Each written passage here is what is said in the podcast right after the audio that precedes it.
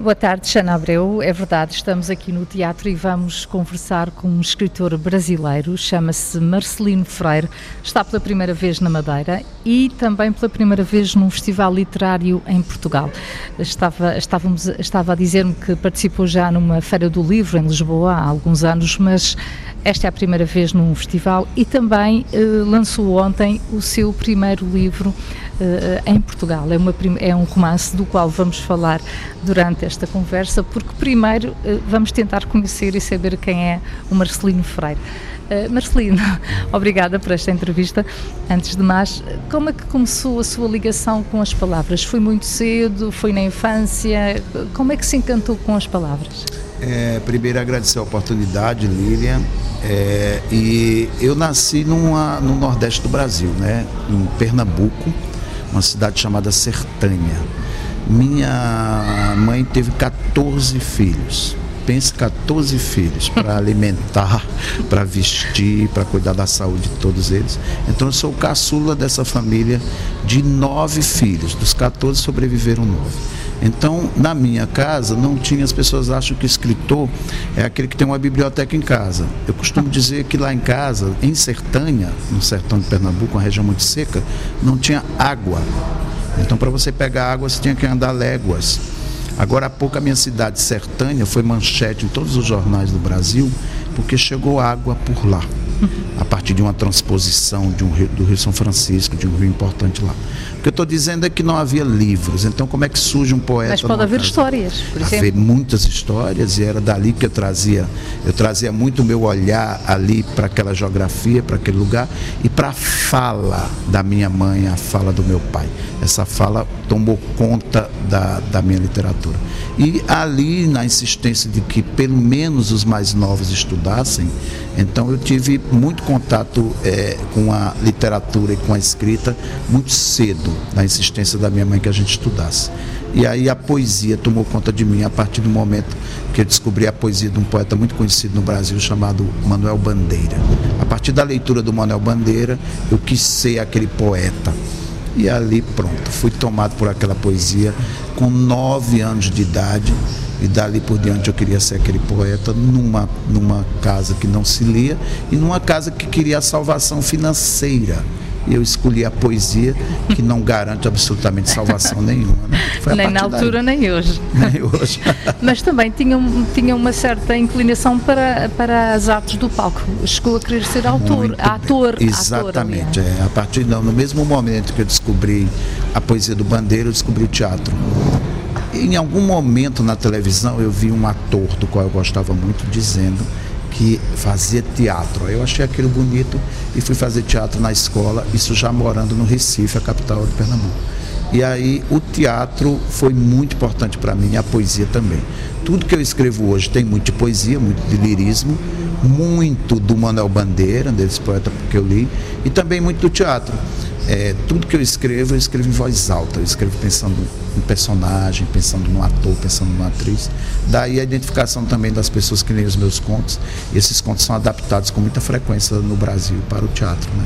E as histórias que a sua mãe contava, a importância das palavras dela, eram, eram histórias tradicionais, histórias do Nordeste, eram eram rimas, eram lenga-lengas, eram o que exatamente? Minha mãe, ela não contava muita história. A minha mãe, na verdade, ela era uma tragicômica, né? Dentro daquele, daquela paisagem muito seca, daquela paisagem muito urgente, ela era uma mulher muito para fora. Então tudo que ela sentia, ela demonstrava imediatamente a partir daquele, daqueles gritos, daquelas queixas. Minha mãe, quando estava sem dinheiro, né? Você veja bem, criar nove filhos, então aquele almoço daquele dia não seria tão bom. Então isso já incomodava tanto que logo cedo ela já estava a falar pela casa, e falava, e falava, e falava, e falava, e falava. Aí só pela fala da minha mãe dizia as coisas não estão boas. Só que quando minha mãe estava muito feliz, ela cantava. Cantava um compositor um compositor e cantor chamado Luiz Gonzaga, que é um clássico do Nordeste do Brasil e muito conhecido no mundo. Quando ela estava cantando Luiz Gonzaga, eu dizia: a minha mãe está, está feliz, ela está com um pouco de dinheiro, o almoço vai ser melhor hoje. Então, os meus personagens ganharam essa fortaleza, essa fala da minha mãe. Quando os meus personagens estão muito, muito preocupados, eles, eles falam, eles gritam. Quando estão muito bem, eles cantam. Eh, portanto, eh, esta sua eh, influência dessa oralidade continua a ver-se não só nos seus contos, eu recordo que o Marcelino Freire publicou cinco livros de contos antes de se aventurar neste primeiro romance, que no Brasil já foi lançado em, em 2013. 2013. 2013, é. penso eu. Um, a influência da oralidade continua mesmo no romance. Nos contos já, já era muito, muito forte. Um, parece que é algo para ler em voz alta. Sim. Sim, muito esse Tem recurso. ali ritmo, tem ali quase uma música. Muito, não sei, muito. Não sei se, se a interpretação é. está. Eu sou de uma região, é, volto a dizer, do sertão de Pernambuco, onde tem muita tradição do poeta popular daquele poeta que faz improvisos, que faz rimas, né? Então muito disso eu carreguei para o meu texto, essa oralidade, essa musicalidade. Então os meus contos, por sinal, eu nunca chamo de contos. Já nos livros eles são chamados, por exemplo, em um livro eu chamo de cantos em vez de contos. No outro livro eu chamo de improvisos. Improviso no Nordeste é muito comum para um cantador, um poeta popular. Você dá uma primeira frase para ele, um mote, e ele faz e desenvolve um improviso, como um rapper, né? Uhum. É um repentista, a gente chama isso sim, sim. na origem né, dessa tradição. E o rapper, o repentista e o rapper que também faz isso hoje, né, nos dias de hoje. O que eu quero dizer é que essa musicalidade, essa sonoridade é o que me, é o que me acompanha de fato no que eu escrevo hoje. Nossos ossos não poderia faltar, porque eu vou, de alguma forma, muito guiado por essa musicalidade, por essa oralidade constante. Né? Ontem o Marcelino Freire disse aqui na, na conferência em que participou no teatro que escreve a partir de uma dor. Sim.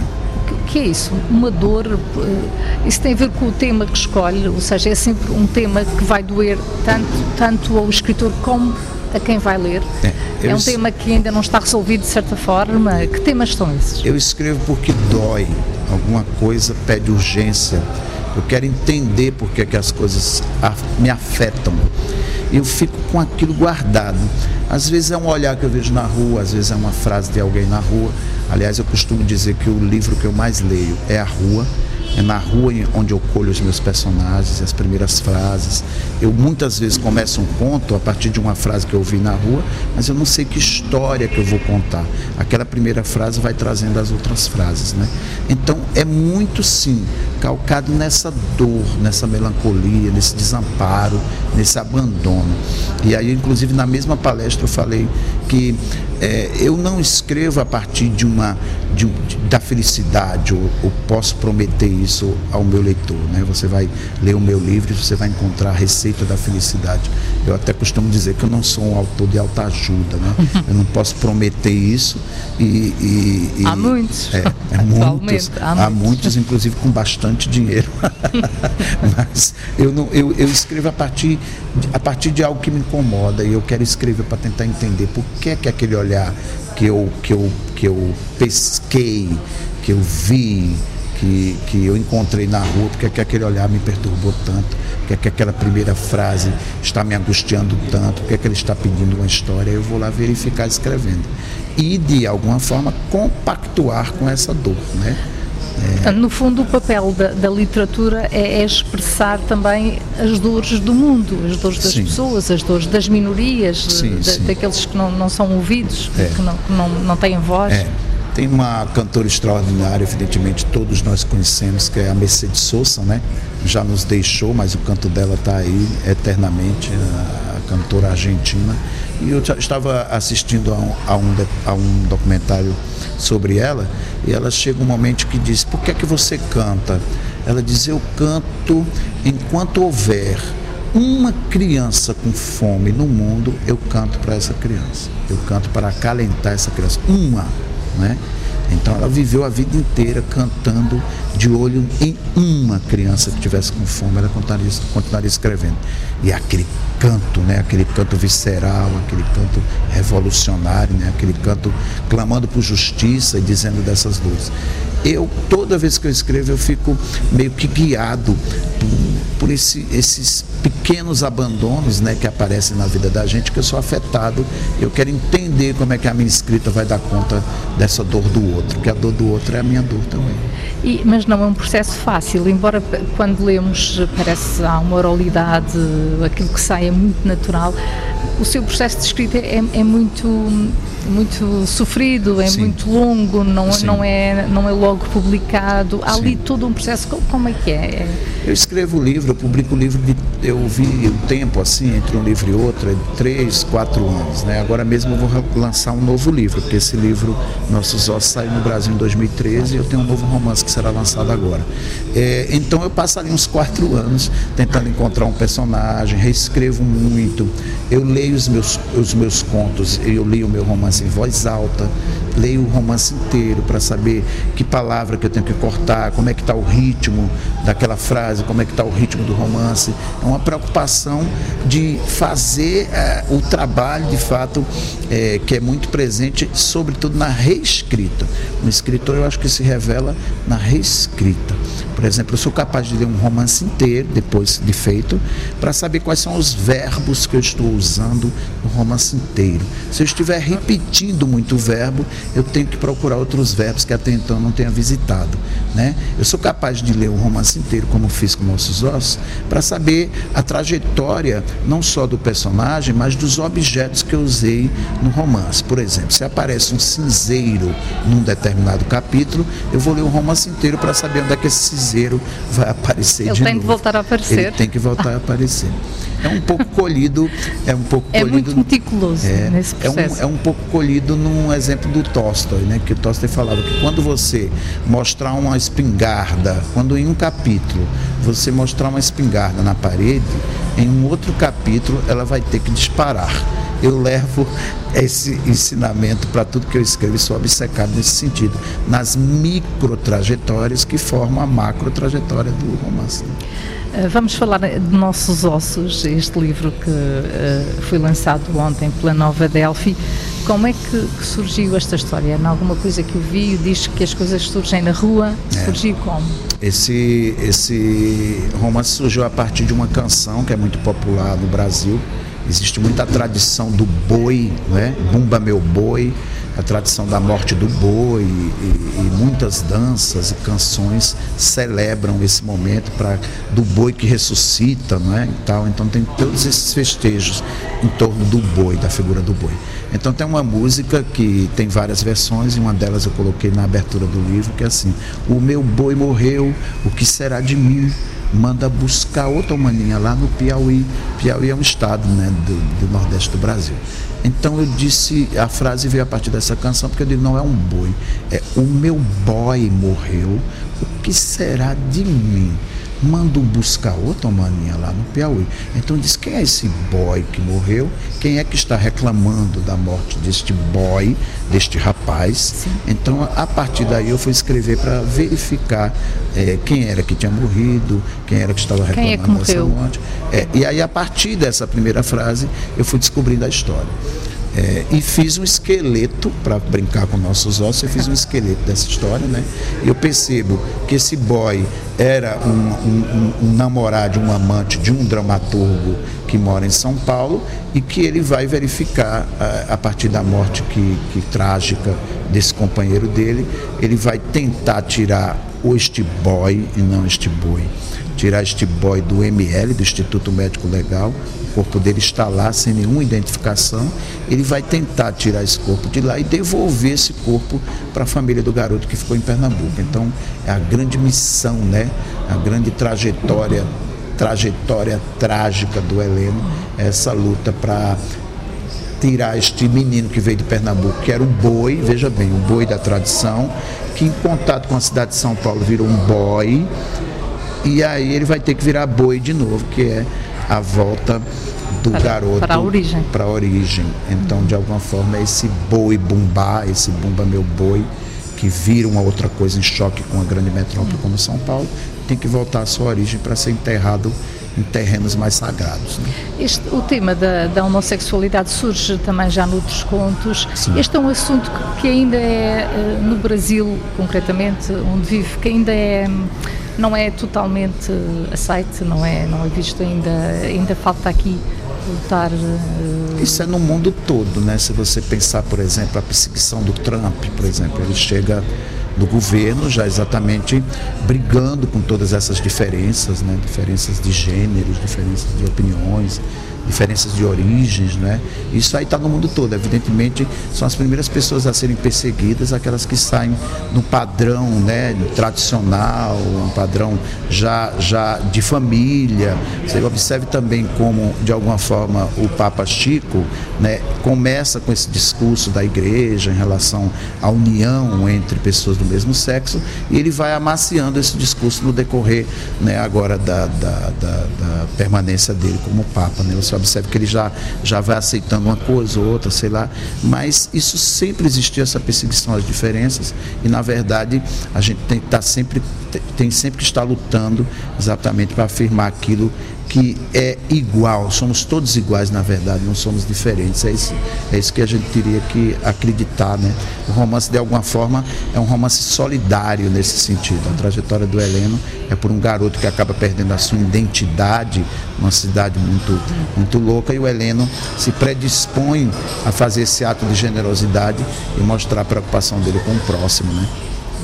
Em relação ao próximo, de composição, também há uma morte portanto, este, este tema de. É, aqui há um corpo que atravessa sim. o romance todo. Sim. Uh, neste, de, de, no novo, no que vai ser lançado agora, uh, volta a, a morte volta a estar presente. Também, também presente. É, é, um factor que, que, é algo que as pessoas todas sabem que existe, que sim. vai acontecer, mas que também ainda.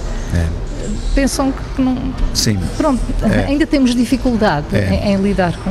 Você sabe que no sertão de Pernambuco, voltar a dizer onde eu nasci, a presença da morte é constante, está ali brigando com a vida o tempo inteiro. Estou numa região muito seca, como eu te falei, há 50 anos né, que não, não tem água. Aliás, senhores espectadores, ou como é que chama? Ouvintes, né? Ouvintes. Ouvintes a nossa amiga Line acabou de beber água no momento em que eu falei da água do sertão pernambucano. Para ver e como é... a sua mente funciona. e também por quê? Porque isso é uma. Isso, por exemplo, na, na região em, em, em, que eu nasci, isso é uma fonte de vida, e essa fonte de vida você tem que andar quilômetros para poder ter aquilo essencial que é a água. Então a morte foi sempre muito presente na minha vida e na minha geografia, não é? Então isso de alguma forma vai estar muito presente no, no que eu escrevo, né?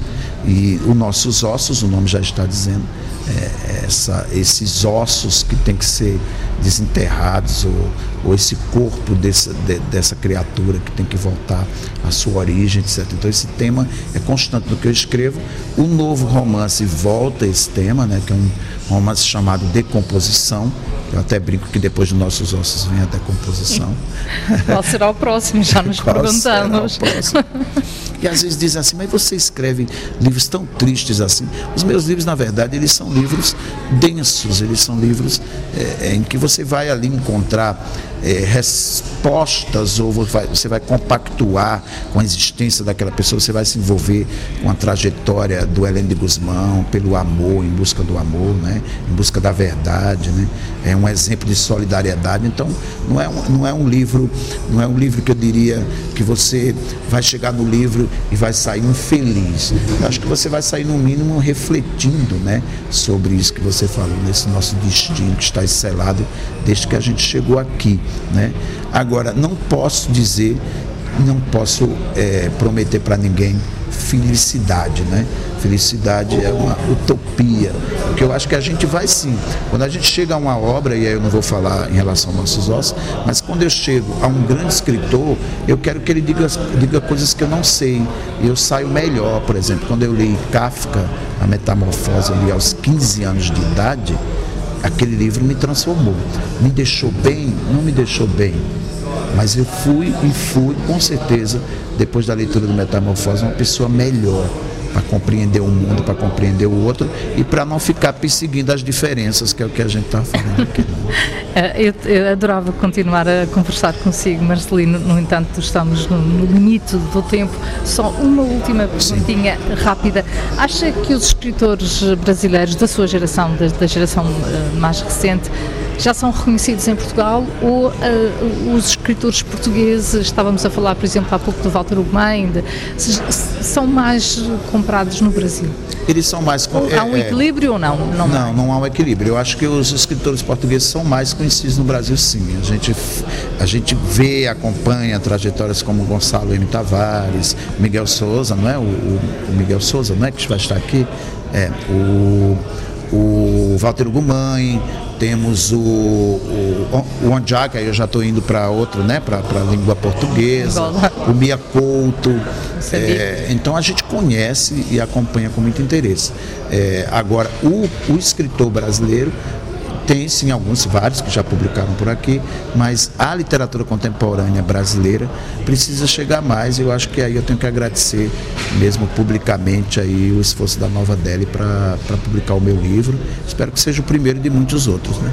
Esperemos que sim, agradeço imenso esta entrevista. A emissão passa então para a Xana Abreu.